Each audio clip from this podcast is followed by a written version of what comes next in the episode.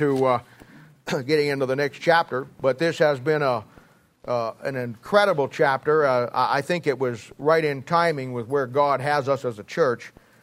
Uh, you know, with uh, the great concepts that we've been looking at. We've been working down through this chapter. Remember, we started in chapter 12, verse 1, where it talked about your bodies being living sacrifices, mine and yours giving it to the Lord and letting God have our bodies for whatever He wants to do for His work in the ministry. And we have been coming down through this chapter once we saw that concept.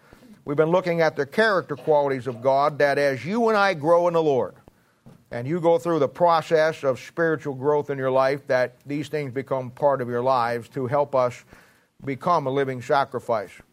You know, there's so many things in the Christian life that we, we know the terminology, but we really don't understand the process or really what it takes uh, to have it operational in our lives. When we talk about being God's man or God's woman, we're basically talking about these basic character qualities of God that we've been looking down through here at. And I want to begin uh, reading here in verse 9 again. Uh, we've been through this before, but I want to keep this passage together as we read it and then we'll pick it up where we left off last week. And remember, I told you these are the reality verses. This is what the reality is of the Christian life. You can make it anything else in the world you want to make it, but at the end of the day, it's what these things that we're talking about here are. So here's what it says, picking it up in chapter 12, verse 9. Let love be without dissimulation. Abhor that which is evil, cleave to that which is good. Be kindly affected one to another with brotherly love, in honor, preferring one another not slothful in business, fervent in spirit, serving the Lord, rejoicing in hope, patient in tribulation, continuing instant in prayer, distributing to the necessity of the saints, given to hospitality. Bless them which persecute you, bless and curse not. Rejoice with them that do rejoice, and weep with them that weep. Be of the same mind one toward another, mind not high things, but condescend to men of low estate. Be not wise in your own conceit. Recompense no man evil for evil. Provide all things honest in the sight of all men. If it be possible, as much as lieth in you, live peaceably with all men. Dearly beloved, avenge not yourselves, but rather give place unto wrath, for it is written, Vengeance is mine, I will repay, saith the Lord. Therefore, if thine enemy hunger, feed him. If he thirst, give him drink. For in do- so doing, thou shalt heap coals of fire on his head. Be not overcome of evil, but overcome evil with good. Now, Father, we thank and praise you for the Lord Jesus. We thank you for this great passage and all of the things that we've gleaned from it so far. And yet, Lord, there's so much here that needs to be talked about today. Lord, I ask you, Holy Spirit of God, give me the clarity of thought. Let me get everything in the right order to say it as easy and as simply as I can, that it'll go into the hearts of your people, and that, Father, they'll understand that true spirituality is not what we know about the Bible or how many times we come to church a week. But true spirituality, uh, true walk with God is the character qualities of God that we put in our lives, that we live our lives by. Help us, Father, in everything that we say and do today to give you the honor and the glory. And we'll thank you and praise you in Jesus' name. For a sake we ask it. Amen. Now, you'll remember so far as we come down through here, last time uh, uh, we, we stopped in verse 16. And uh, that's where we stopped, and we're going to pick it up on the last part of that today. But you'll also remember I talked to you about the great concept of Proverbs chapter 27, verse 17, about iron sharpening iron. How that we as Christians need to help each other, not hurt each other. Remember, I told you that iron sharpening iron, when you sharpen something, you use something, a harder metal, to sharpen a softer metal. But when the iron sharpening iron, both metals have the same uh, value as far as hardness is concerned. So while you're shaping one, it shapes the other. And that's a picture of what we ought to be as a church and what we're going to get to uh, starting next week as we understand that great concept even more. Building each other up and keeping each other sharp. Uh, then we talked about verse 14 Bless them that persecute you, bless and curse not. We talked about verse 15 Rejoice with them that do rejoice, and weep with them that do weep. Then we got into verse 16, and verse 16 says, Be of the same mind one toward another. Uh, mind not high things, but condescend to men of low estate. Be not wise in your own conceits. And we talked about how this is a great principle, is based on how that we treat people. In the ministry, and I gave you many examples last week. We'll certainly not go through them again. But I told you how that in most churches, in most ministries, with most pastors, that they're going to cater to people who have some influence. You got a lot of money, you're going to get preference over somebody who doesn't. If you uh, have a political position or you're somebody that has some kind of clout in the city, uh, you're going to get better preference than somebody who's just a factory worker or somebody who is basically a nobody. And of course, uh, we went through that and looked at the fallacy of that. And I told you that it's all the time, uh, the thinking is today that the church will be more appealing when people look at it if so and so is going there. Uh, you know, somebody says, well, what kind of church is it? Well, you know, so and so goes there and he's a state's attorney, or so and so goes there and he's a federal judge, or or so and so goes there and man, he owns half of Kansas City. You know, it kind of, pastors think that that kind of stuff makes their church more appealing. And of course, uh, we saw the fallacy of that last week, and we know that, that that's not true. And, uh, and I told you that the key to all of this, the key to everything he's saying here is the concept of unity. And that's what he's trying to get across. Don't separate your church into a caste system. Don't have it set up where you have rich people and then you have poor people, and then the rich people get the best and the poor people or the middle line people don't get anything. Make sure that there's a unity. And that's the key to everything in the church is one word. It's the word unity. And the key to unity is found in the verse there where he says, Be of the same mind one toward another. Now, what does he mean by that? Be of the same mind one toward another. it's not my mind nor is it your mind. But the thing that brings unity to any church is not my mind or your mind, but all of us getting the mind of the Lord. And that be the Word of God, the principles in the Bible. When you operate on biblical principles, then the whole church gets, as we say in the world, on the same page. It's not your mind, nor is it my mind, but rather both of us getting God's mind toward people and toward the aspect of ministry. When a church or a pastor doesn't operate this way, then they fall into the trap that leads in time to corruption. And what happens is, in the last part of that verse, it simply says that they become wise in their own conceits. Now, that's a great phrase. phrase.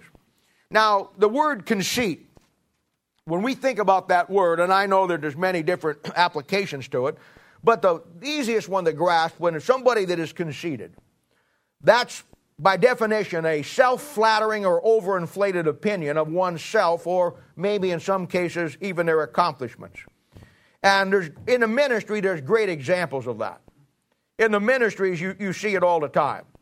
I think of, I think of, uh, of uh, Joel Osteen, and I don't mean to pick on Joe Osteen, but I think of Joe Osteen uh, as someone who uh, uh, is a great example of this. A couple of months ago, maybe six months ago, him and his wife was flying on a plane, and uh, they were sitting in a section someplace where first class section, and something had to happen, and they had to move out of that section and go back with the common people. And, and she raised an absolute fuss to the place where it hit the news media because she didn't want to go back and sit with the common, ordinary people. And, and that's the mindset we get into when it comes with people like that. You know, you see it all the time. I knew a pastor. I knew a pastor in town here uh, that pastors a church, and I wouldn't tell you who he is, but it's a situation where I remember when he was an evangelist, and I remember when he was an evangelist that uh, he would never take a meeting in a church that the pastor couldn't guarantee him five thousand people for that meeting. In other words, if you had a church of a thousand, if you had a church of nine hundred, if you had a church of twenty, if you had a church of 3,000, he wouldn't come to preach in your church. You know why? Because he thought his ministry was so vitally important that he couldn't waste his talent and his preaching on anything less than 5,000 people. You know that's conceited? That's the height of conceit. Well, I know of a story, Bible models again. I know of a story in Acts chapter 8 where uh, Philip was having a great revival down in Samaria. Remember that story in Acts chapter 8? Great revival. The whole town was coming to Christ. What did God do? God pulled the lead evangelist out, Philip, took him to the backside of the desert for one Ethiopian. You need to hear the story of Christ. You see the difference between modern day ministry and then following the biblical principles in the Bible? Uh, it's incredible what goes on today. And all that stuff just feeds your ego. All that stuff just feeds your ego. Back in the early church, and we're going to study this when we start church history. We started it last Tuesday night, but as we come through this, uh, we studied uh, started church history. A little bit later on, I'm going to give you about a guy by the name of Clement of Rome. And Clement of Rome lived at the end of the first century, going into the second century. And he come up with the idea of what the Bible says in Revelation chapter 2 calls the doctrine or the deeds of the Nicolaitans. Now, the Nicolaitans is a Latin word and it, a compound of two words. Uh, uh, Nico, uh, laity. Nico is Latin for conquer, and laity is, con- is Latin for uh, the common ordinary people. And Nicolaitans, or the doctrine of the Nicolaitans, was to put a priest class over the common people, that the pastors and the hierarchy of the church were on some spiritual level that was over the common everyday man. A little bit later on in time, this move went into the Gnostic movement. Gnostic means knowing. And the Gnostics were a group of people that thought they had a greater, superior relationship with God than the common, ordinary man. Therefore, they felt that they were better on a higher level. And you saw how that went into and developed into uh, a, a, system of religion where there was a priest class on top of all the masses. We, we, we um, criticized the Roman Catholic Church many, many times for uh, the priesthood and the archbishops and all that on the top and the common people on the Bible. But I want to tell you something. There ain't nothing worse than it in most Baptist churches. Most Baptist churches have their own order uh, of being on top of people. And uh, we've got pastors today, and I've never understood this. We got pastors today that think they need a personal assistant. Now, I don't, I mean, if you're a, if you're a million dollar rock star, you probably need a personal assistant. I'm not sure what a personal assistant does. If you're a, if you're a, uh, a sports figure uh, or a great movie star, you probably need a personal assistant. But what a pastor thinks he needs a personal assistant for uh, when his ministry is dealing with people, I, never figured it out. It reminds me of Origen. Origen was one of the greatest corruptors of the Word of God. Origen was so conceited in himself, you know what he did? He had 20 stenographers, 20 people with notepads following him wherever he went. So they would write down every word that he ever said because he felt like his words, no matter what they were, were so important that they could never be lost and somebody had to write them down. That's conceit. That's conceit in who you think you are that you need somebody around you all the time to make sure every word does not fall to the ground and they have a, a, a record of it. Most churches today in modern Christianity is like the Christian version of the rich and famous. I mean, in most churches. And uh, you better get this. And this comes from experience. And this is why when you learn this, you never cater to rich people. You never fall into the trap as a pastor that any one family, oh, I've seen this, where we just can't lose this family. We just can't lose this family. Well, we do whatever we got to do. Cut whatever we got to cut. Fix whatever we got to fix. Compromise wherever. We just can't lose this family. There ain't no family that valuable in any church. There ain't no family worth compromising the standards of the Word of God. You know why pastors do that? They don't want to lose the family. You know why they don't want to lose the family? Because the family gives a lot of money to the church. I don't want to lose any families either, but you know what? I've told you many, many times. It happens in the reality, and that's experience. But I need to tell you this, and you learn this in time. Any meaningful work that God has ever uh, built, I've never seen, I've never seen it built with rich people. It's always built by common, ordinary people. I've watched some things over the years. Billy Graham, pretty much retired now, Billy Graham was a great, great, great preacher back in the beginning days. I've actually heard, seen videos or heard uh, him preach back in 1947 and 48 and 49 and up in the early 50s. Brother, he is a far cry from what he is today when he, or was today when he stood all polished and spoke for about 20 or 30 minutes. I actually saw him preaching uh, back there in the early 50s, and I mean, his tie was off, his hair was all messed up, he was sweating like a stuck pig, and he was spitting everywhere, and he was preaching like nobody ever heard preach in my life. What happened to him? You know what happened to him? I'll tell you what happened to him. It's a great lesson to learn. I'll tell you what happened to him. Along the way, Billy Graham wanted to win people to Christ. Nothing wrong with that. Along the way, some evangelicals got a hold of Billy and they said, You know what, Billy? We think you're a great preacher. We think you can reach the masses.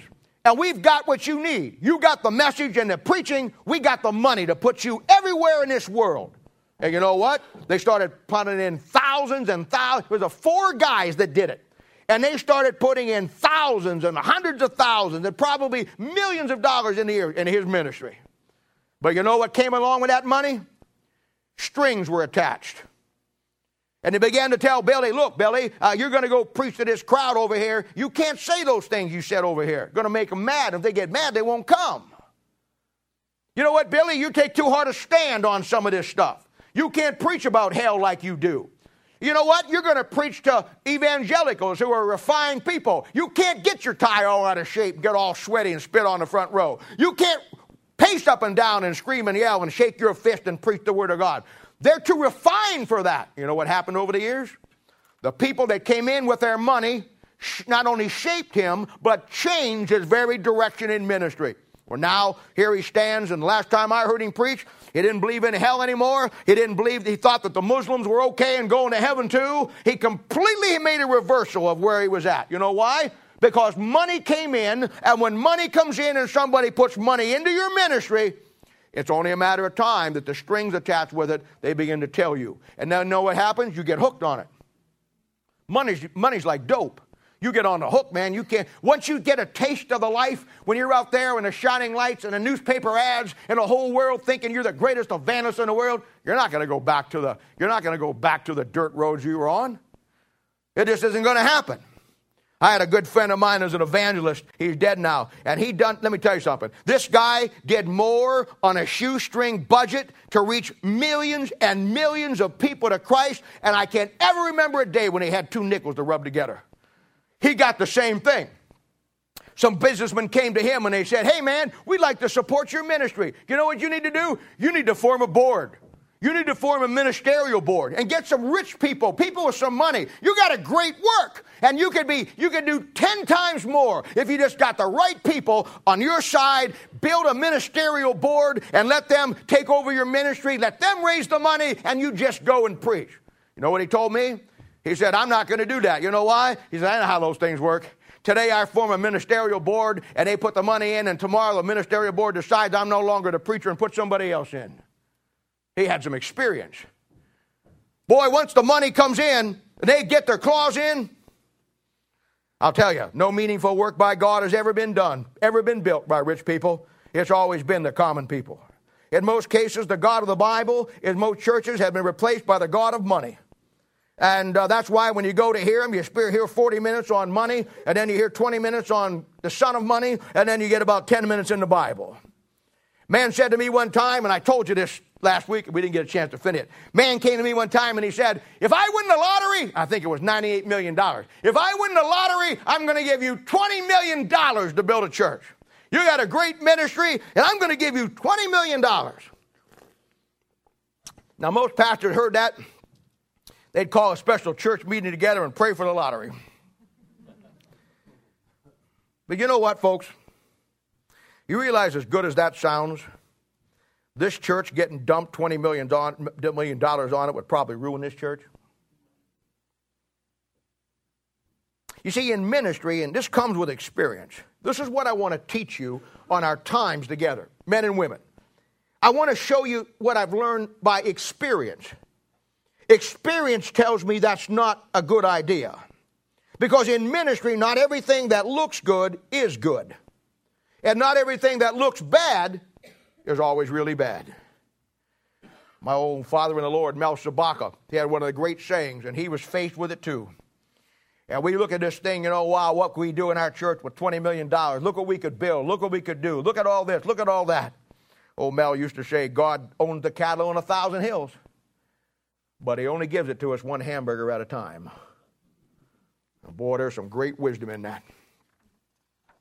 It would ruin this church. It would ruin most people. Do you realize that the reason that we are in the mess we're in financially in most cases because we can't handle money, the money we already have? I mean, if you don't have any responsibility and accountability with the money you have, what means you think somebody's going to give you $20 million or even a million dollars? All that's going to do is give you a million dollars worth of more problems. The danger in any church or any Christian man or woman's life, and listen to this very carefully. The danger in any church, I don't care who it is, I don't care how big they are, I don't care how big they think they are. I don't care how conceited they think they are. The danger of any Christian or any church, man or woman, is getting to the place where you and I don't have to trust God for anything because we can just go out and buy it. There's no quick fix. You know, that's the mark of the Laodicean church. That's where we're at. Turn over to Revelation chapter 3. I'll show it to you. Revelation chapter 3. Here's the church that we are part of today, the Laodicean church age. And this is why I've told you many, many times my goal is to build a Philadelphian church in the middle of the Laodicean church period. A church that is based on one thing, the Bible. The church that only needs one thing. Somebody says, What kind of church do you have? Are you independent? And I said, No, we're not independent, we're dependent. Too many Baptist churches are independent, and that means independent of even God. This church will never be independent. This church always need to be, be dependent on the Word of God and the things that God gives it. Here's what it says. And under the angel of the church of the Laodiceans write, These things saith the Amen, the faithful and the true witness, the beginning of the creation of God. I know thy works, that thou art neither cold nor hot. I would thou wert cold or hot. so then, because thou art lukewarm, and neither cold nor hot, I will spew thee out of my mouth. Why? Verse 17. Because thou sayest, I am rich, and increased with goods, and had need of nothing, and knowest not that thou art wretched and miserable, poor, blind, and naked. I counsel thee to buy of me gold tried in the fire, that thou mayest be rich, and white raiment, that thou mayest be clothed, and the shame of thy nakedness do not appear. That's a reference to the judgment seat of Christ, if you haven't figured it out yet. And anoint thine eyes with eye salve, that thou mayest see. There's the church today. A church that doesn't eat anything. And the mark of the Laodicean church will always be that it has so much of everything that it has need of nothing. And boy, this church and your life and my life can never get to that place. Very few rich people ever do anything for God. You know why? Because the God that they have is their money. It's just that simple. You ever notice the great uh, money givers in this city? There's a word for it I can't think of. It starts with a P. What is it? Philanthropist. That's right. You ever notice those guys? They always give, start great foundations. And I'm not arguing with it. They always straight give, start great foundations. They give great amounts of money. But you know what they always do? They always try to control it. They always say, well, it's got to go here, it's got to go there, it's got to be for this, it's got to be for that. And of course, the reality is, give it to God and get out of the way. Then you have the Christians who leave it to God after they're dead. That's always a good one. You know, keep it, enjoy life, buy everything you want, and then when you're dead and gone, don't need it anymore, then give it all to God. It sounds good, doesn't it? You know what?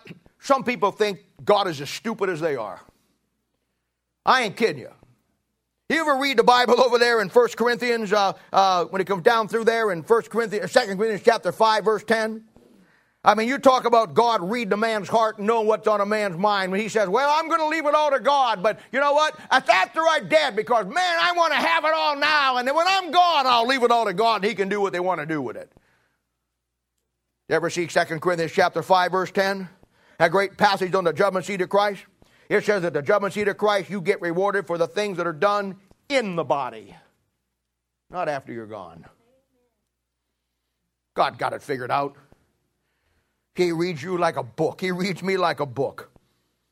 Somebody gets up there and he says, uh, he says, you know what? He says, uh, I'm going to give it all to God after I'm gone. God said, I don't want it after you're gone. Won't do you any good. You know what? Real faith is giving it all to me when you're alive. You know why God brings tough times financially in your life and my life? You know why this country is going through depression right now or recession, however you want to call it?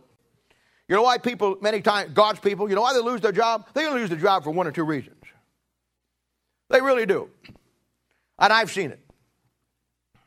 Sometimes you lose your job because God's got a better job for you.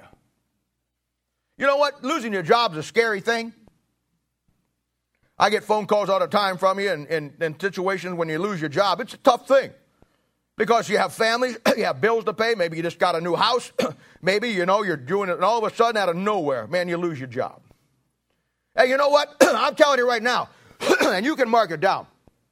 As a child of God, when something like that happens, it only happens for one or two reasons, and you got to decide. I can't decide for you.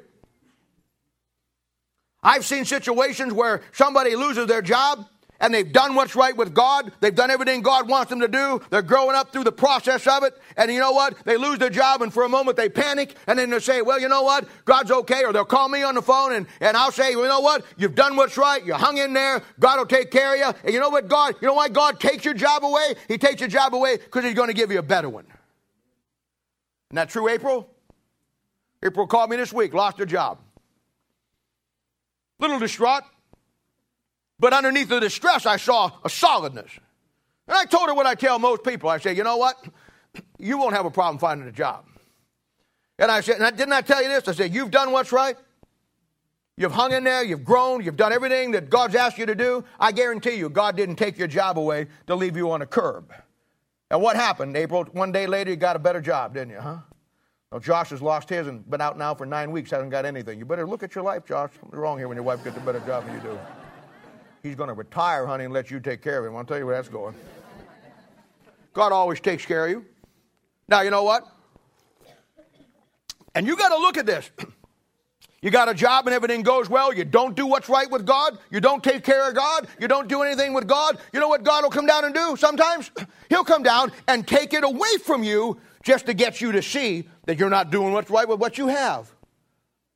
You know, you say that to God's people and they look like some of you look at me right now. Isn't that what you do with your children? When your kids have a toy and they don't play right and they really like that toy, and it's a toy to, to be a car to go on the ground and they're beating with their brother and sister over the head with it, or they're trying to force it down a dog's throat, or you find it down inside a television set, don't you walk over and say, Give me that. You know what? You're not getting this back until you what? Learn how to do with it right. Well, if you then, being evil, know how do to give good gifts to your children, how much more shall your Father in heaven give good things that under ask Him? Sometimes when God gives you good things and we don't do with it right because He loves you, He takes it away. He doesn't take it away because He's mad at you. He's taking it away just like a parent takes it away to teach you a lesson. The question is, do you learn the lesson? He ain't going to let you starve to death no matter what. But the bottom line is everything in our life we go through, we go through for a reason.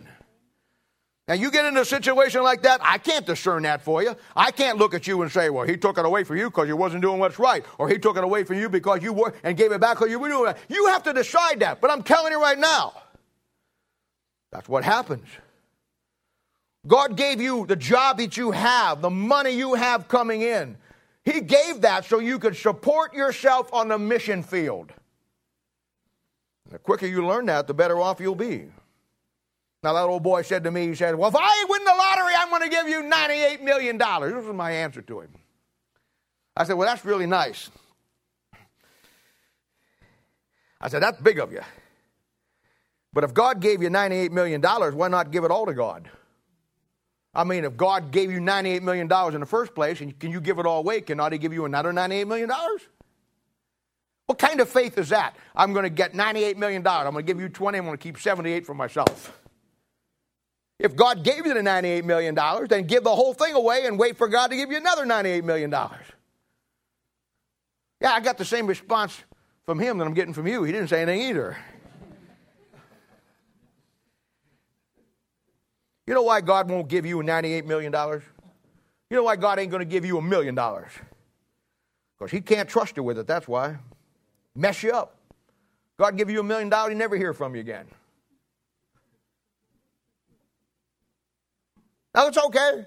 Some of you looking like, oh yeah, oh, you're saying that. Hey, hey, hey, hey, hey, I ain't got a million dollars either. He can't trust me with it anymore than he can trust you.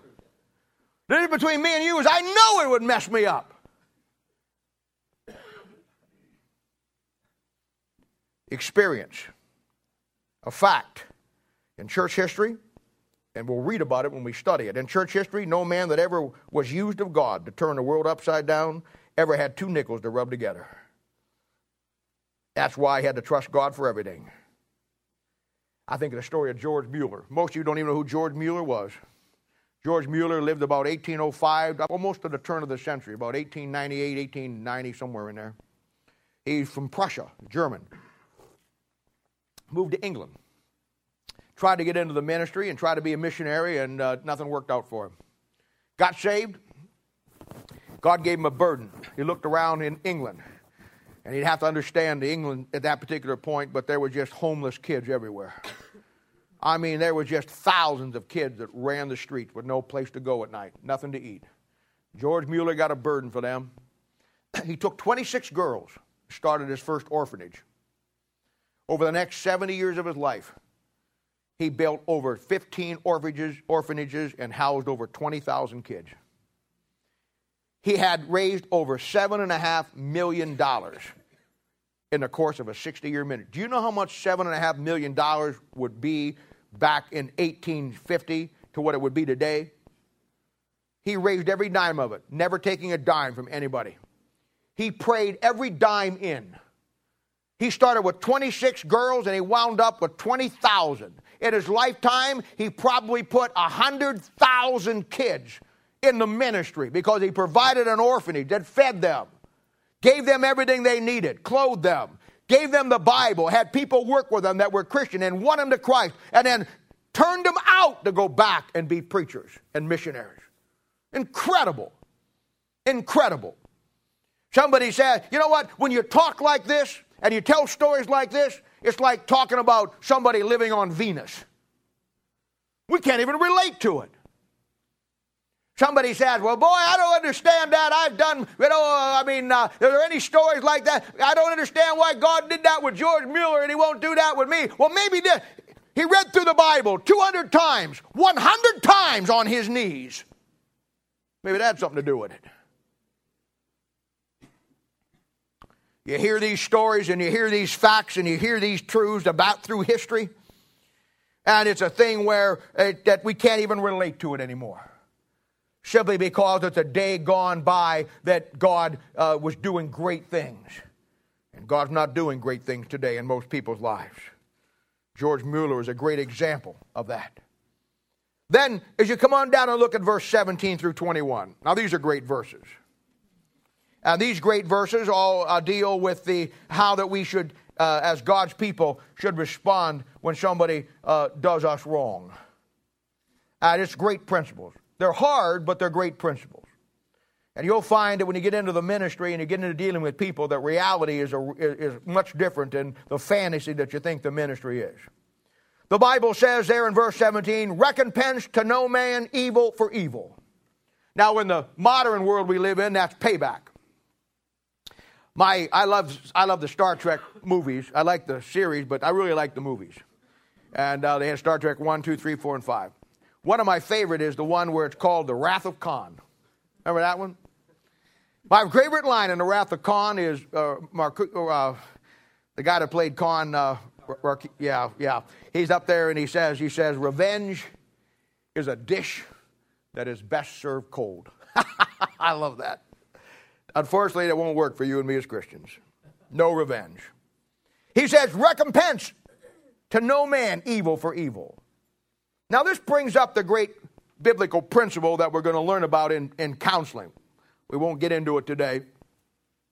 I told you that uh, when uh, we started this year, that I had strategically, as best I could, planned the book of Romans to get us to a point where, uh, you know, we uh, would get into these things and have a time when we hit New Year's. We're going to finish up the Romans here in probably another, oh, I don't know, uh, maybe another eight or nine months, depending how long it takes to get through there. And, uh, and then we're going to uh, we're to we're to go into the book of Second Corinthians. And I want to tie Second Corinthians in with Romans because Second Corinthians is going to take wherever you're at, on whatever level you're at. It's going to help you begin to understand the concepts behind ministry. And that's my goal. Uh, we've already started uh, the church history. And that was designed to put in there to get the thing up and running. That we get that part of it covered for those of you that wanted to get a historical pre- where you've come from. and then we're going to tie into that once we're done in Institute. We're going to tie in uh, the aspect of biblical counseling. What, On whatever level you are, if you're committed to doing it, taking you and understanding the biblical principles how to work them in your own life first and then use them in the lives of others through the principles. One of those principles goes right along with this it's the principle of reacting versus responding. Husbands, do you know why you get in problems with your wives? This is not so much true of the women. It can be. But you know why you and I get in a jam with, with our wives sometimes when we, when we, get, we say something we shouldn't say? Uh, and, it, it, and maybe it works both ways. I don't know. But here's the story you come home and you have a tough day at work. And we all think that because we work, and our wife, if she doesn't work, stays at home, that she doesn't work. That's not true. She'd trade days with you at the office or watching those four little rugrats anytime you want to. And she comes, you come home and you're tired, and, and she's had a tough day too. Now, you're supposed to be the spiritual leader of your family. So you're supposed to be like Christ to her, see? And in being like Christ to her, and being like in ministry, we always respond, we don't react. So, the greatest example of responding versus reacting is you come home and you say something, and she's had a tough day, and uh, you're oblivious to it, and uh, because you think the, you're the center of the universe, and, and you know, and you're oblivious to it. And she says something back that maybe might be a little snappy because she's had a bad day. Now, at that point in time, you have, you have, you have a choice to make. You really do. And this is what it takes in ministry because there's going to be times in ministry that people are going to say things to you and you have it you now have a you now have the chance to make it better or make it worse. And the best example is husband and wives in their scenarios because she you come home and, and you'll say something to her and she'll maybe say something not as pleasant back or if she had a tough day she doesn't answer it the way we think she would, you know. Oh, she's not waiting there with our slippers and our coffee, you know, and all those things. And you're kind of irritated, and you think to yourself, well, what does she do all day? I've been out here, you know, working, and uh, we had, I had a tough day at work today. The computers broke. We all had to think, man, what is going on here, you know? And she, you'll say something to her, she'll say something back, and at that point, you have a choice now. You know she said something to you that, that was not the way it should be. Now, you're in charge. You can do one or two things. You can respond to it, or you can react to it. You're like a terrorist on an airplane. You have the hand throttle in here with a bomb strapped around you. And now you've just been told that if you blow yourself up, you don't get any virgins. so you have a choice. You say, you know what? No big deal. I'll just give myself up and go to Guantanamo and live like a king down there, you know? Or you say, what the heck, and you blow yourself up. You have you either respond or react to it, see? Now you either say, "Okay, honey, that's fine, no problem. I, I didn't mean to. I didn't mean to anything by that. I know you probably had a tough day." Or you say, "What's wrong with you today? You're kind of edgy." Or do this. This will really frost her off. She's sitting, and you walk over and go.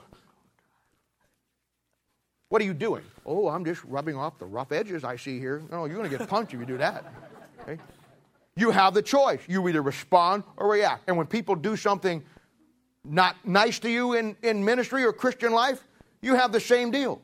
You can respond or you can react to it. it, it it's hard to do.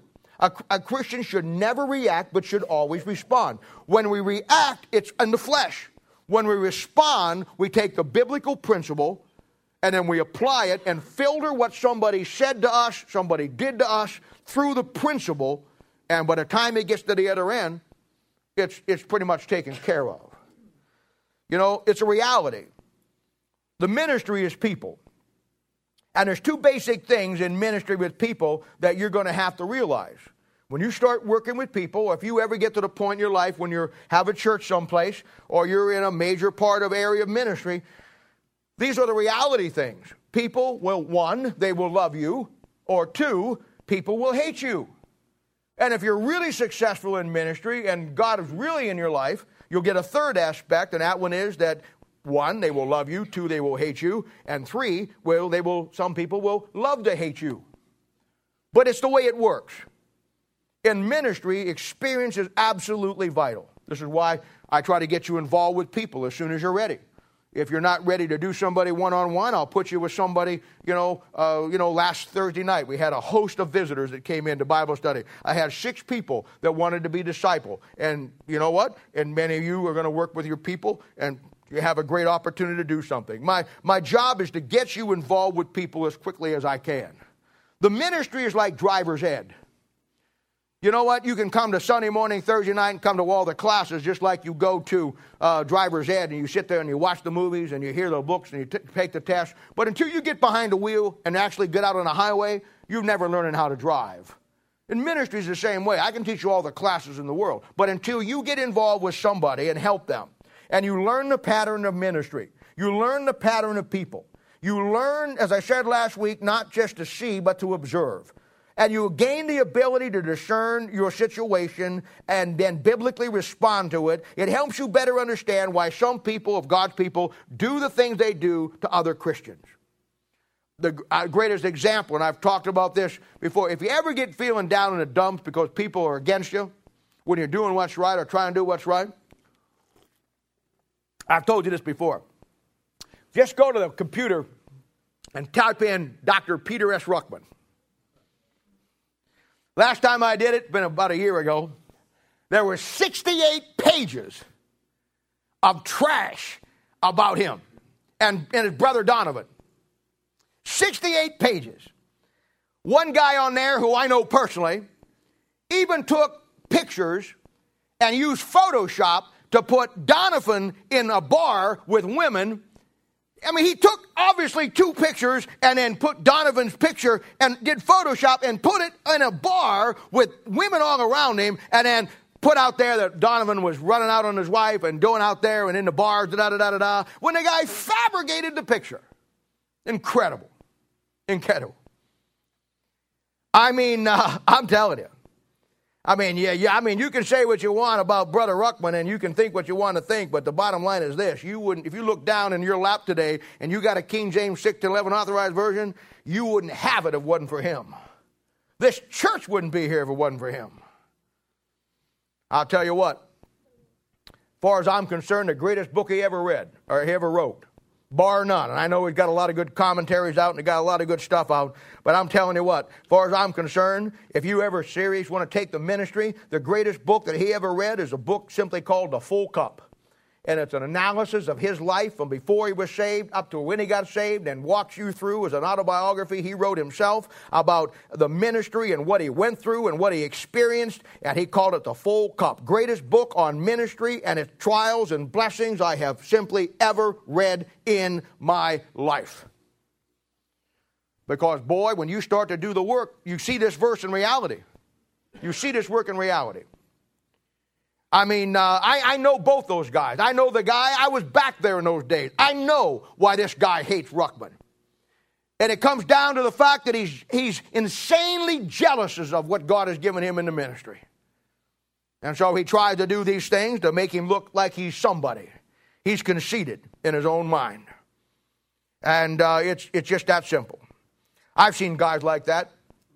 I had a guy one time that uh, right now, he's a pastor of one of the biggest cult churches down here in Blue Springs. And uh, he was in my ministry a number of years ago. Uh, it was probably 15, 20 years ago. And I remember one time I took him, I took he wanted to go with me when I would go out to preach, so I took him down to Alabama with him. And I had a church down there that I knew the guy, and they wanted me to come down for a revival, so I took this guy with me. And we stayed in a hotel together. And uh, we went out dinner with a pastor, you know, and uh, and uh, uh, went out to eat, come back to the hotel. We were sitting around just talking, and the, the door, somebody knocked on the door.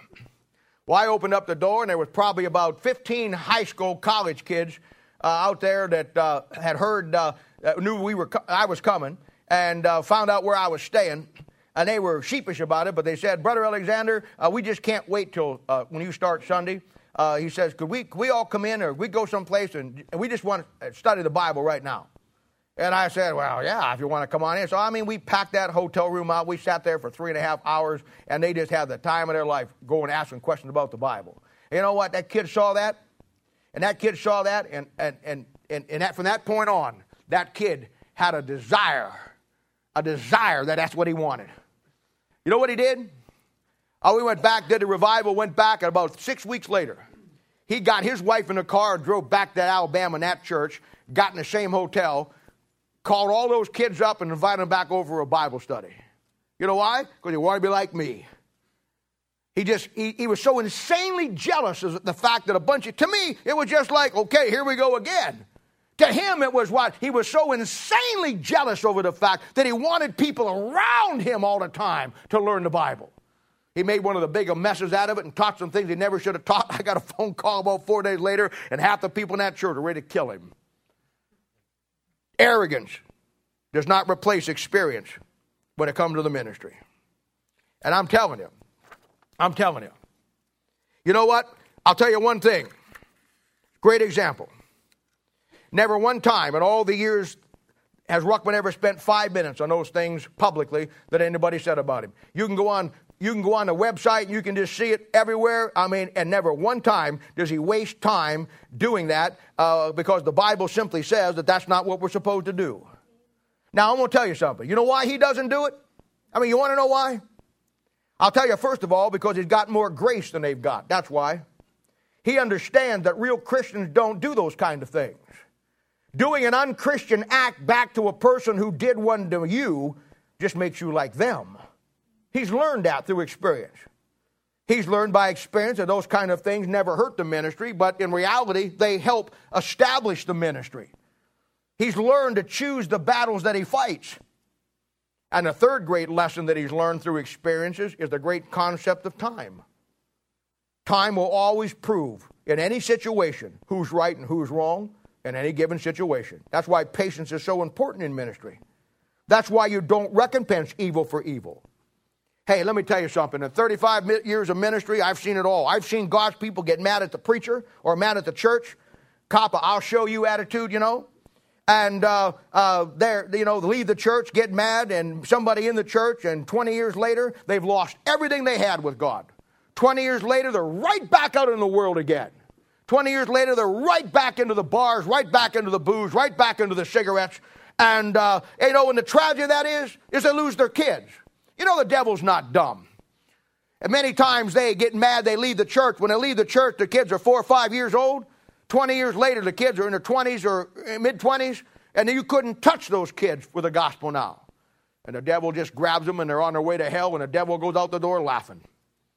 I mean, I'm telling you. I'm telling you, I've seen guys get an attitude. They think they know more than a preacher. They criticize him. They decide no church can teach them, and they go out and start their own. And uh, you see how that works out. Five years later, the church they left is still going and blowing, and they're just blowing. I'm telling you, in ministry, arrogance, or being wise in your own conceit is no substitute for experience. My favorite expression to people like that is say, hey, you know what? No problem. I'll tell you what we'll do. Five years from now, let's go to lunch. I'll even buy it. Let's sit down, and five years from now, let's see where you're at and where I'm at and where God's at because time proves all things. I had a buddy of mine one time. He's a pastor, and he's a good friend of mine. And he was going through something one time that was really tough. He took a church and that church had given him all kinds of problems, and he had some good people in it, but he had some bad people in it, and they were just giving him fits. I mean, they were, they were just clobbering him. And I talked to him on the phone and tried to encourage him. And, uh, you know, he was going through some tough time. And uh, I, I, told him, I said, you know what? It, it, it, you want to let God justify you. I said, you don't want to get into the thing where you try to publicly justify yourself. Now, if somebody comes to you and says, well, so and so is saying, and you can d- deal with it that way, but publicly you never want to respond to it. And he said, well, he says, I, he said, I'm dealing with it. And he says, uh, I said, well, good. I said, let me know how you're dealing with it because we all have to deal with it. He said, well, I'm writing poetry. I said, poetry?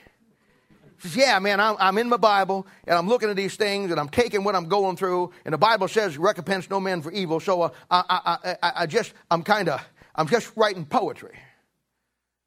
And I, have learned years later, he gave it to me, this has been 15 years ago, and I, I, have never forgotten this poem. But you know, it's a true thing.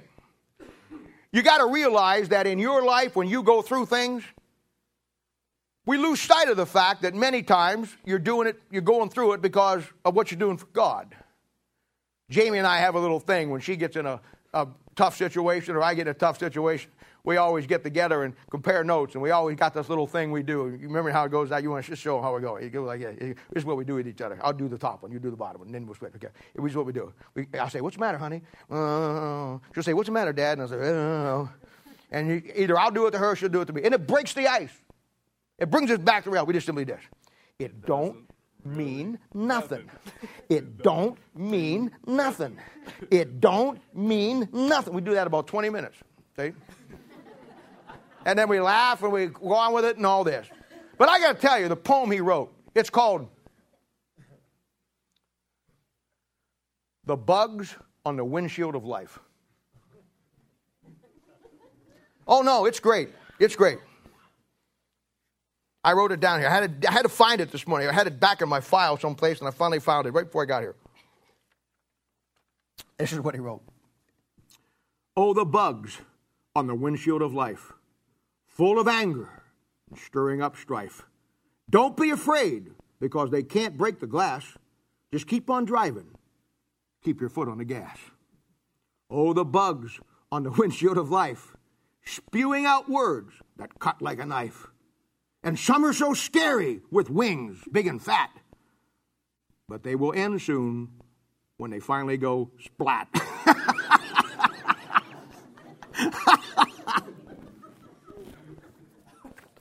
Boy, I'll tell you what, that's a true statement, man. He says, Don't worry, they never break the glass. And then he told me, he says, and when they hit the windshield and they go splat, everybody sees what was really on the inside of them. I thought that was very prophetic. Now, now look at the last part of verse 17. This is another great principle. And this goes along with it. Provide things honest in the sight of all men. Well, that's great advice.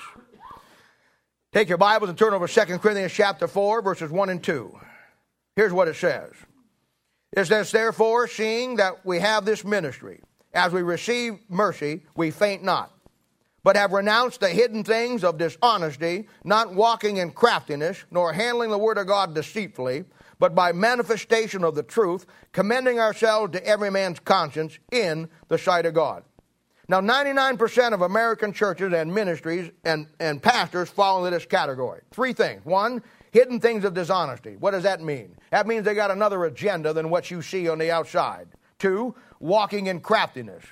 Uh, to me, walking in craftiness, I got an example about that in the Old Testament. I call it the ox cart uh, ministry.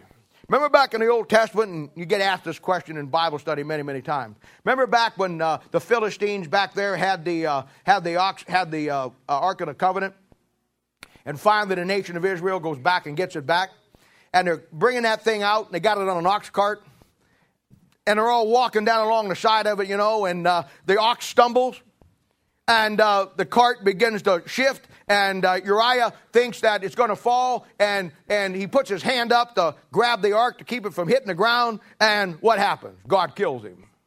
You know, that story bothers a lot of people. I have people all the time to say, boy, that doesn't, I mean, you know what? You try to do a good act and a good deed, and God came down. What, did God have a bad day that week? Or what was going on that day?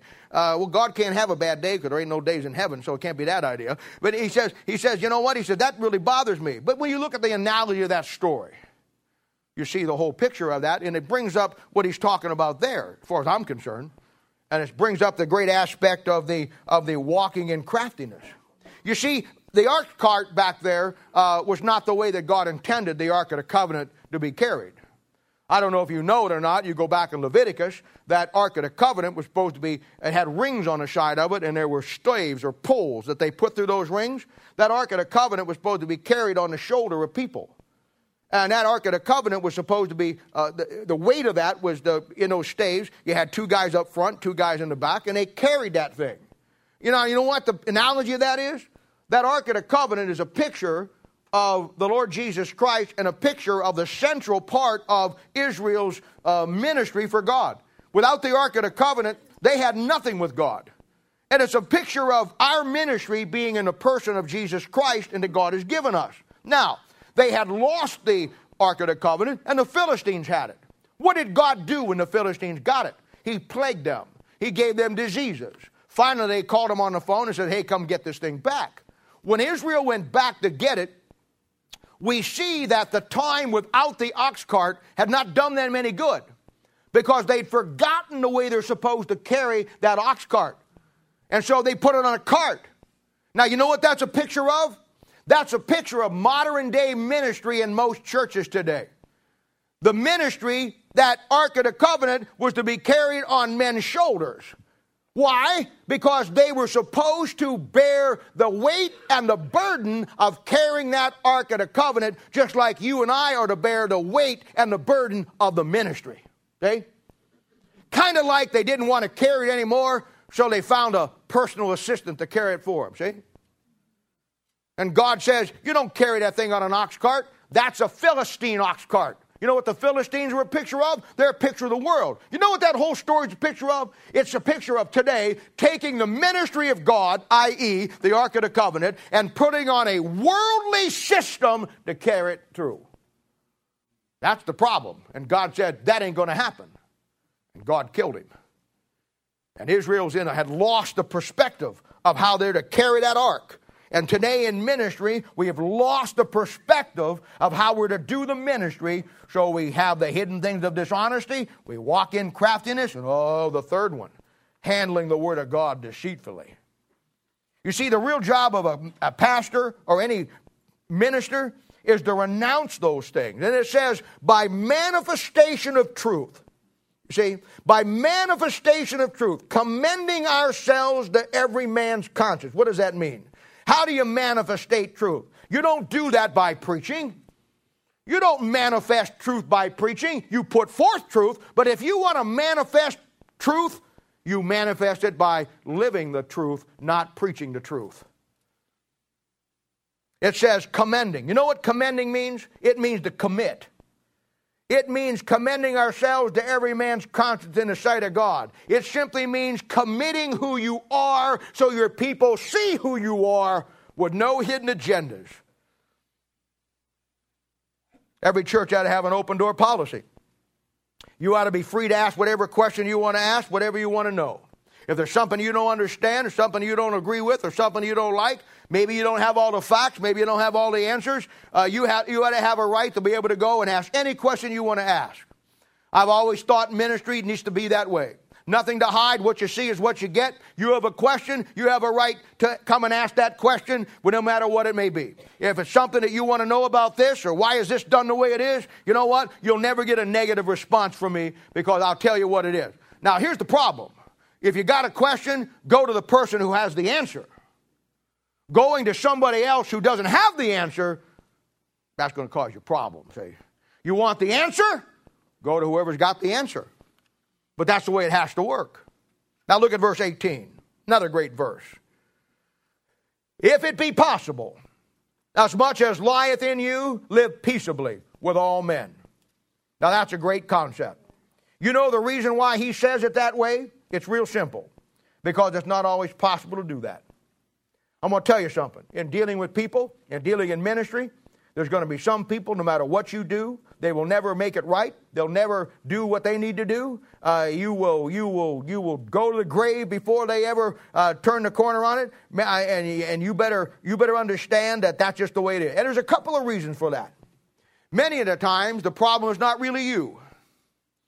You realize that if you're really hitting on all eight cylinders with God and you're doing what God wants you to do, people who are not hitting on all eight cylinders, they're not going to want to be around you.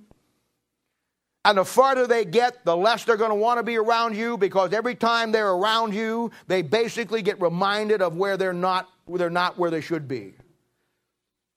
And they get mad at you because you represent God and they hang out with you uh, when, uh, when, when they hang out with you when you live right and they don't really want to live right it just reminds them of where they're at and so it, it makes a problem for them i've seen situations where people came into this church but some of you brought them in and they're no longer here and uh, you, they, they brought you in, and when they brought you in, they were on fire for God, and they taught you the Bible, and they did everything for you the way that they were supposed to do. And something happened in their life, and if they got farther away from God, didn't want to deal with it, and before they left, uh, and I've had this happen all through my life.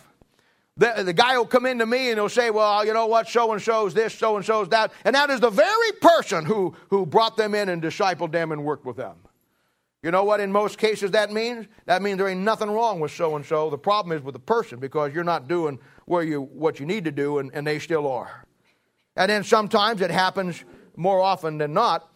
It happens because don't ever think for a minute that God doesn't put in, or the devil doesn't put in satanic implants in churches. Now, I know that up till last Thursday night, some of you were naive about that, weren't you? And then we asked a question about Haiti, and we took the next hour and a half and showed that thing and broke that thing down and showed you on a worldwide scope how the devil works across this world. And I tell you something, my friend, he works the same way in churches. Hard to believe. Hard to believe. Uh, the key to the devil's implants is always going to be counterfeit and infiltration. But I'll tell you what, when you follow the models, you realize that the Lord Himself in His earthly ministry was not free from it because He had eleven, He had twelve apostles, and He says in John chapter six, verse seventy, that one of them, Judas, was a devil. You know what Judas was? He was a satanic implant into the Lord's earthly ministry to stop the work that God wanted to get done. Now, if the Lord is not will not escape it, do you think we will? And sometimes you have to deal with that. And uh, you know what? That's why Paul says uh, in, uh, in uh, Romans chapter 16, verse 17 and 18, he says, Mark them that cause division. Now, I've always thought that was interesting. You know, I never just take a, a, the way something is said in the Bible as the way it's supposed to be said. If I read a book over here, you know, and it says what it says, I'll just take it for that. But not the Bible. When the Bible, when Paul uses the word mark those that cause division, I know what a mark means in the Bible. And I know there's a man coming who is going to have a mark. And I know the first man in the Bible that caused a problem had a mark. And I know that that word mark was used because he's not only telling us to mark the people, but he's telling me that that person is going to be satanically connected. So you mark them. Oh, yeah. Yeah, the Bible's a great book. Interesting choice of words. Now, the rule of thumb is this you never attack them, you always let them attack you. And the next verse shows you why. And it shows you more how to deal with it. Look at verse 19. Dearly beloved, avenge not yourselves, but rather give place unto wrath. For it is written, and what is written here is a quotation out of Deuteronomy chapter 32, verse 35. For it is written, Vengeance is mine, I will repay, saith the Lord. In other words, don't take it personal. It's God's work. And God is not only keeping a record of who's doing what, but mark it down, folks, He's also keeping a record of who's doing what to who. Now, you don't have to worry about it. That's why it says give place to wrath. You know what that place is? At the foot of Calvary, under the blood. You never take it personal. You realize that you're in a ministry and you're representing God. A lot of people are going to hate God in various stages of their life, and they're going to take it out on you. I mean, it would be nice if they ripped their clothes off, went on a hill in a full moon, and killed a cat and screamed at God and cussed him, but they're not going to do that they'll kill you instead. Get used to it. It's part of it. You don't have to, you don't have to worry about it. You don't have to take it personal. It's God's work, and He's keeping a score. And I, have I, you know, I, I, I've seen, I've seen this in action many, many times over many, many years. And you know what? God, you know how God avenge you sometimes when you're wrongly under attack, and you're just trying to do what God. When I know sometimes we cause our own messes, and I understand that, but I'm talking about in the pure sense here. You know the greatest single, single thing that God can do to avenge you? And that's what he says. He says, Dearly beloved, avenge not yourselves, but rather give place unto wrath, for it is written, Vengeance is mine, I will repay, saith the Lord. Now, if you're a person, I don't think you probably are, but just so you get it, if you're somebody who's going after another Christian openly on an ongoing basis, you better read the last part of that verse you would do a lot better if you had my revenge than you would have God revenge. But God says, uh uh-uh, uh, i will take care of this. And I'm telling you, I'm telling you. You know God, you know, you know how God does that? You know the greatest single thing that God can do to avenge you and me? Now I know how we think about it, and I know what you're thinking. And it's not to kill him. Okay? You say, oh, I don't want him killed. I just want him crippled for life in a car wreck. No, no, no, no, no. No, no. Well, no, I just have God kill their kids. No, no, no, no. Well, I just have God bankrupt them and they lose their house. No, no, no, no, no, no. You know, oh, no, no, I don't want any of that. I just have God give them cancer, give them tuberculosis, you know, give them AIDS, give them this, give them that. No, no, no, no, no. No, no, I just have God burn their house down. No, I just have God kill their dog. No, don't kill the dogs. No, no, no, no, none of those things. The greatest thing that drives people crazy, I'm telling you, I've seen this all of my life, And the biblical principles behind this found in the book of Proverbs, we'll get into when we get into biblical counseling, but I won't tell you. Nothing drives a person crazier than when you have a person who they think God should not use, who God won't use, who God can't use, who they just trash up one side and down the other, and God just keeps blessing that person. That drives them nuts. The greatest thing that God can simply do in your life is simply keep blessing you. It just dry. I talked to Ruckman one time and I told him, I said, Man, I said, I don't know anybody gets their rear end kicked more than you do. And he said, Well, you should just come to the territory, brother. But this is how he said it. Well, just come to the territory, brother. and I said, Yeah, I know, but man, don't you get tired of it? He said, Brother, let me tell you something. He said, Man, I've been in this thing now for almost 40 years. I said, You know what? He said, I'll tell you what I can't stand about people criticizing me and clobbering me. And I said, well, What is it? Because you seem like it don't bother. He said, Well, it doesn't bother me, but this is what does bother me. He said, Every time somebody comes down and publicly nails me, God gives me another ministry. And he said, Every time somebody comes down and publicly trashes me or brings up this or brings something up here, he said, God just dumps another blessing on me. And he says, I just can't deal with it because he said, They got more ministries and more blessings. And I thought to myself, That's how God does it, you see. And you know what happens? You know why that doesn't hurt your ministry? Smart people figure it out. People who are in the Bible, they start seeing, well, they're saying this about Brother Ruckman and they're saying he did all these things, but God keeps blessing him. Somebody's wrong somewhere. See? Time. When nothing else tells, ladies and gentlemen, get it down. When nothing else tells, time will tell. That's why you got to be patient. That's why if you get in ministry and you do a work for God, you know what? There's no defense for biblical, unconditional Holy Ghost God in your life. Uh, that's why he says in verse 20, Therefore, if thine enemy hunger, feed him. If he thirst, give him drink. For in doing so, thou shalt heap coals of fire upon his head. You know what? You ought to have a show in your heart if you're driving down the road in the middle of the night and a driving rainstorm and trees are being blown all over the place. And it's just raining cats and dogs and it was just an absolute mess. And you drive down there and you drive by and you see a car off the side of the road and somebody out there with a flashlight with a flat tire and they can't get the thing down and they're down there. And you drive by and you see it's your worst enemy. What do you do? Do you honk the horn? Do you honk the horn and wave? Do you stop for a minute put the window down and say hey is it wet out there? Let me tell you what you ought to do Tell you what we ought to do. You know what you do? Pull your car up behind them. You get out. If they're soaking wet, you let them get in the car and dry off, and you change the tire for them. That's what Jesus would do, see? That's what we need to do if you find that opportunity. You never, you never, you never win anything by becoming just like them. Bible says in Proverbs chapter 15, verse 1, soft answer turneth away wrath. Proverbs chapter 10, verse 12 says that uh, uh, hatred stirreth up strife, but love covereth all sins.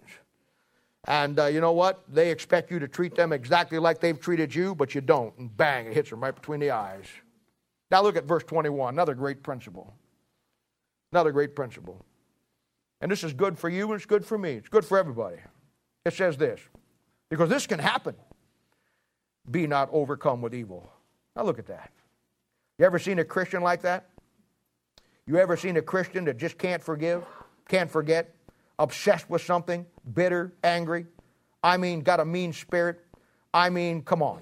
I mean, I've seen God's people hate people, carry a grudge for 20 years over something that should have been dealt with an hour and a half after it happened.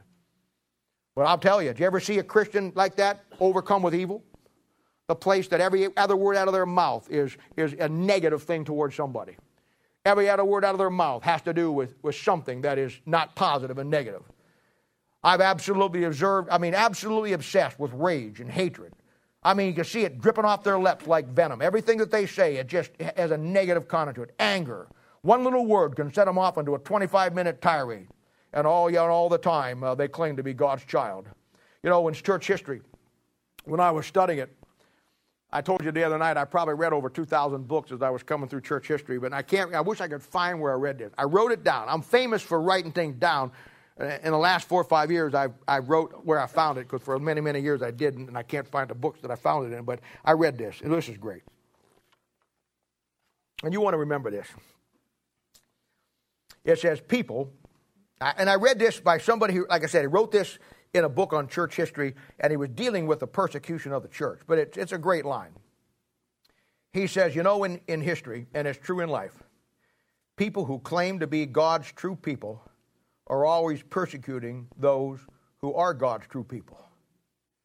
And he says, you know how you know that? Because God's true people don't persecute anybody. That's a great line. People who claim to be God's true people are always persecuting those who are God's true people. And the reason for that is, is God's true people never persecute anybody. You know what? If you've got the power of God in your life and God's using you, what do you care what people think?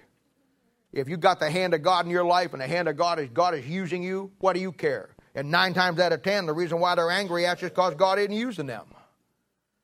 I mean, uh, you got to move on, people. There's a great passage in Hebrews chapter 12, and boy, it is so good, and I, have seen it. It, it. it, talks about the, the root of bitterness. What a great concept that is. Root of bitterness. You know, bitterness is what anger turns into when anger isn't dealt with biblically. Bitterness is what your life goes to when you don't deal with those things in your life that have to be dealt with. It's a very subtle thing. I don't think anybody who ever woke up in their life bitter about anything ever intend to get bitter. Bitterness is a very subtle thing, as it's laid out in the book of Hebrews. And that's why it's called a root of bitterness. You see, roots of a tree. I mean, you take a little tree and you plant it down in your yard, you know, and you look at that thing and you say, boy, that's a pretty nice little tree. Two years later, you decide, well, you know what? We don't want that tree there now. You can probably pretty much dig it up, put your car on, pull it up. You let that tree down there for 15, 20 years, try to dig it up then. Those roots are down so far and so deep, you'll never get it out. You'll never get it out. That's why he used the word of root of bitterness. You get out of fellowship with God, you get your nose bent in a joint about something, somebody does something to you, and it may be a legitimate thing. Maybe it isn't. I don't care. The blood of Jesus Christ covers for all sin. But you know what? Roots grow best in the dark, don't they? I'll tell you something else. Roots grow best in the dirt, your flesh. I'll tell you something else. Day by day, the deeper they get, the stronger they get. And one of these days you wake up and you look at everything in life and you where, you where God intended you to have a box of crayons that had 40 colors in it, that you could just paint the most beautiful, colorful pictures of life, you got one color and it's black. And that root of bitterness got into your life, got into your soul, and everything you see, every circumstance you deal with, every circumstance reminds you of the one you can't get rid of. You know what the problem is? It even tells you what the problem is in verse 15. It said, failed the grace of God. What does that mean? Mean you didn't get saved? Uh uh-uh. uh No, you're saved. But you're supposed to give grace to people in your life just like God gave you. And when you fail that grace in your life and you can't give people the grace that God gave you, you know where you wind up? bitterness. And you wind up being just like this overcome with evil. Overcome with evil. Isn't it strange to you that so many people who claim to be Christians are so far from God's character in the way they deal with life and people and situations by what they do and what they say? I mean, the tr- I mean, uh, the truth. I mean, uh, look at the last part of verse 21. Be not overcome with evil, but overcome evil with good. Now, the true child of God doesn't get overcome with evil but he overcomes evil with good. Now, these are the character qualities that Christ had. These are the character qualities that need to be built into this church, into each of us. I'm not going to tell you you're going to hit them all every time and do it right. I don't. But that's beside the point. The bottom line is that every day you put these principles in your life you form what you do by reacting versus responding. You take these character qualities and you say, you know what? Let's get the reality. If I'm going to be God's woman, if I'm going to be God's man, let's strip it all down. Let's get the varnish off. Let's get all the big Bibles out of the way and all the study notes and all the things that you got piled around you. Let's get it down to the where it really works. So the principles in his life match up with the principles in your life and my life. You see, here's what we're going to change. By design, can't do it all at one time. You build a church in a process just like you build people through a process. But the bottom line is this. In the last six and a half years, we've studied the book and we've learned the book. And many of God's people in this very building know the Bible. And that's commendable. I had to get you to that point. Now we're going to put a whole new concept together on whatever level you are. If you just came in, if you've been around for a couple of months, years, or you've been around forever. Whatever level you want, if you want to find out how to be used of God, get the right principles, learn how to respond versus react, and learn how to do it the biblical way, then this is where it's at. You see, we spent a lot of time getting to know the book. That's good. Now we're going to take the time to get to know the author of the book. And, brother, there is a difference. Many of God's people know the book, they just don't know the author of the book. I'm not talking about just being able to preach well, teach well. I'm talking about now the very principles of God dictating what you and I do and how we respond and or how we react based on the character qualities of God. I talked about models. Jesus is the greatest model we could all have. I've analyzed this thing many, many times in my life. I first saw the models of how important they were too many years ago to remember. And then I analyzed that whole thing over my lifetime. I've studied every character in the Bible. I've laid out and laid every, tried to lay out every character trait I could find, good or bad. I've tried to catalog them and line them up to the book of Proverbs. I, have tried to do everything I could do, but I, I, I come up with a, at the end of the day, I, I come up with this. The greatest single example of you and me, of what we should be and how we should deal and with people, circumstances, and situation is simply the Lord Jesus Christ Himself. I understand why God put all the other men in the Bible. I mean, you got Abraham, you got Isaac, you got Jacob, you got David, you got Samuel, you got incredible, probably a hundred thousand characters you can learn something from. But you know what? The thing that they all have in common, they're still all sinners and they fail. You know what God had to do? He gave you a whole book from Genesis to Revelation that deals with every man and woman that you can learn everything about. And then He gives you one perfect example. And that perfect example is His Son.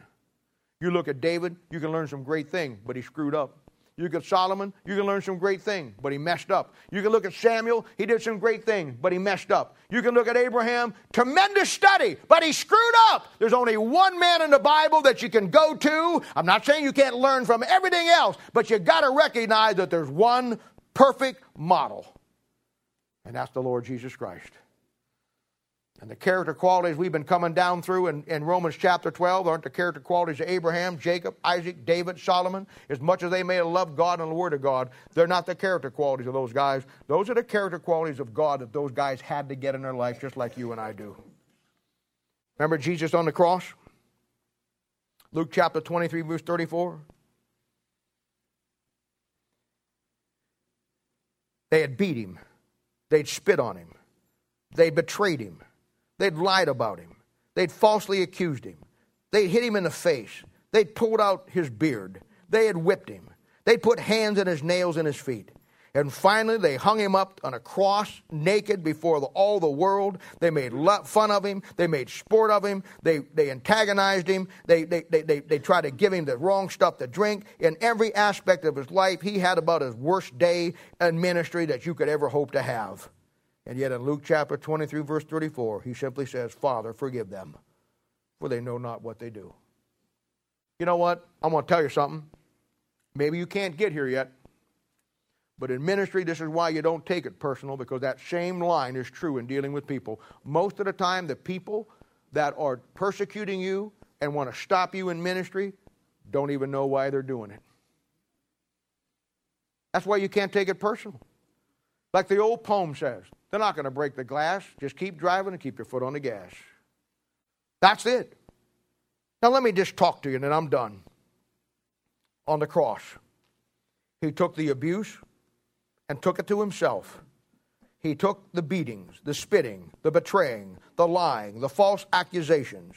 He took the whippings, the nails in his hands and his feet. He, said, he took the terrible things they said about him. He took the terrible things that they accused him of. And he took that abuse so you and I could have what he had for us. Do you understand that? Do you realize that he took all of that so he could give you and me what he had for us? I don't think we grasp that. But let me just say this that is why you need to take it for him. That is why you need to let them ridicule you, mock you, false accusations about you. That's why you need to let them whip you, beat you, and even if it comes down to it, kill you. Because the bottom line is where he became your sacrifice on the cross to get to you what he had for you, he now wants you and me to be a living sacrifice for him. You know what? That doesn't lessen the abuse. It doesn't lessen the ridicule. It doesn't lessen the hurt. It doesn't lessen the pain. It doesn't lessen the adversaries that are going to come after you. But you take what they've got for you that you may get to others what God wants to get through you to them, through your body becoming a living sacrifice.